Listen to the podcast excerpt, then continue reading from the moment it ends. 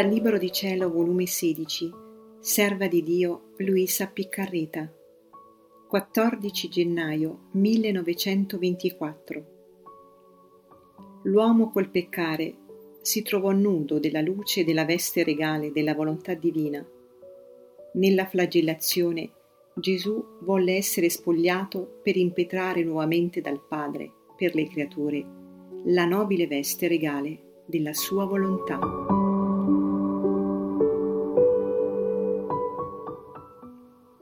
Stavo accompagnando il mistero della flagellazione, compatendo il mio dolce Gesù, quando si vide così confuso in mezzo a nemici, spogliato delle sue vesti, sotto una tempesta di colpi. Ed il mio amabile Gesù, uscendo dal mio interno, nello stato in cui si trovava quando fu flagellato, mi ha detto, Figlia mia, vuoi tu sapere la causa perché fui spogliato quando fui flagellato? In ogni mistero della mia passione, prima mi occupavo di rinsaldare la rottura tra la volontà umana e la divina, e poi alle offese che produsse questa rottura onde l'uomo, quando nell'Eden spezzò i vincoli dell'unione tra la volontà suprema e la sua, si spogliò delle vesti regali della mia volontà e si vestì dei miseri cenci della sua, debole, incostante, impotente a far nulla di bene. La mia volontà gli era un dolce incanto in cui lo teneva assorbito in una luce purissima che non gli faceva conoscere altro che il suo Dio, da cui era uscito, il quale non gli dava altro che felicità senza numero. Ed era tanto assorbito dal tanto dare che gli faceva il suo Dio, che non si dava nessun pensiero di se stesso. Oh, com'era felice l'uomo, e come la divinità si dilettava nel dare a lui tante particelle del suo essere, per quanto la creatura ne può ricevere per farlo simile a sé.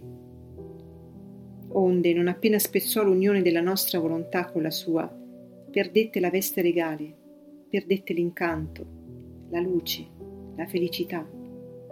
Guardò se stesso senza la luce della mia volontà e guardandosi senza l'incanto che lo teneva assorbito, si conobbe, ebbe vergogna, ebbe paura di Dio, tanto che la stessa natura Sentì i suoi tristi effetti, sentì il freddo e la nudità e sentì il vivo bisogno di coprirsi. E come la nostra volontà lo teneva al porto di felicità immense, così la sua lo mise al porto delle miserie. La nostra volontà era tutto per l'uomo ed in essa trovava tutto. Era giusto che essendo uscito da noi e vivendo come un nostro tenero figlio nel nostro volere, vivesse del nostro, e questo volere doveva sostituirsi a tutto ciò che a lui occorreva. Quindi, come volle vivere del suo volere, ebbe bisogno di tutto, perché il volere umano non tiene potere di potersi sostituire a tutti i bisogni, né tiene in sé la fonte del bene. Perciò fu costretto a procurarsi con stento le cose necessarie alla vita Vedi dunque che significa non stare unito con la mia volontà? Oh, se tutti la conoscessero, come avrebbero un solo sospiro, che il mio volere venga a regnare sulla terra. Sicché se Adamo non si fosse sottratto alla volontà divina, anche la sua natura non avrebbe avuto bisogno di vesti, non avrebbe sentito la vergogna della sua nudità, né sarebbe stato soggetto a soffrire il freddo, il caldo, la fame, la debolezza. Ma queste cose naturali erano quasi nulla, erano piuttosto simboli del gran bene che aveva perduto la sua anima. Onde, figlia mia, prima d'essere legato alla colonna per essere flagellato, volli essere spogliato per soffrire e riparare la nudità dell'uomo quando si spogliò della veste regale della mia volontà. Senti in me tale confusione e pena nel vedermi così denudato in mezzo a nemici che si facevano beffe di me, che piansi per la nudità dell'uomo e offrii al mio celeste Padre la mia nudità per fare che l'uomo fosse rivestito di nuovo della veste regale della mia volontà. E per sborso, affinché ciò non mi fosse negato, offrì il mio sangue, le mie carni strappate a brani.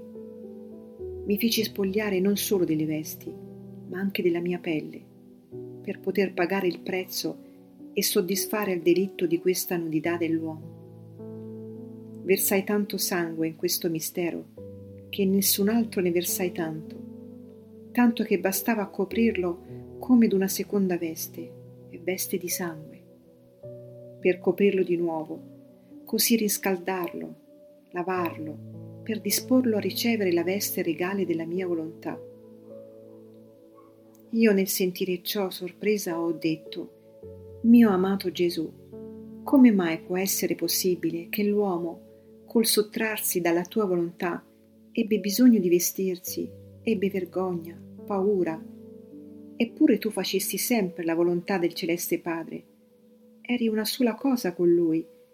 La tua mamma non conobbe mai il suo volere. Eppure avesti bisogno di vesti, di cibo, e sentiste il freddo ed il caldo. E Gesù ha soggiunto. Eppure, figlia mia, è proprio così. Se l'uomo sentì vergogna della sua nudità e fu soggetto a tante miserie naturali, fu proprio appunto perché perdette il dolce incanto della mia volontà. E sebbene il male lo fece l'anima, non il corpo, ma però indirettamente il corpo fu come complice della cattiva volontà dell'uomo. La natura restò come profanata dal malvolere dell'uomo.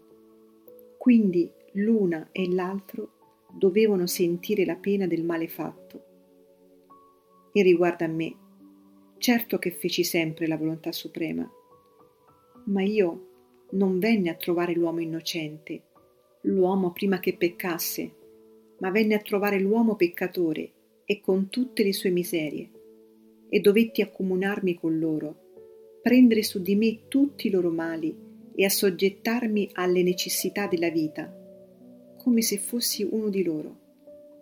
Ma in me c'era questo prodigio che se il volessi di nulla avevo bisogno, né di vesti, né di cibo, né di altro. Ma non volli servirmene per amore dell'uomo, volli in tutto sacrificarmi, anche nelle cose più innocenti create da me stesso, per attestargli il mio ardente amore. Anzi, ciò serviva ad impetrare dal mio Divin Padre che per riguardo mio e della mia volontà, tutta sacrificata a Lui, restituisse all'uomo la nobile veste regale della nostra volontà.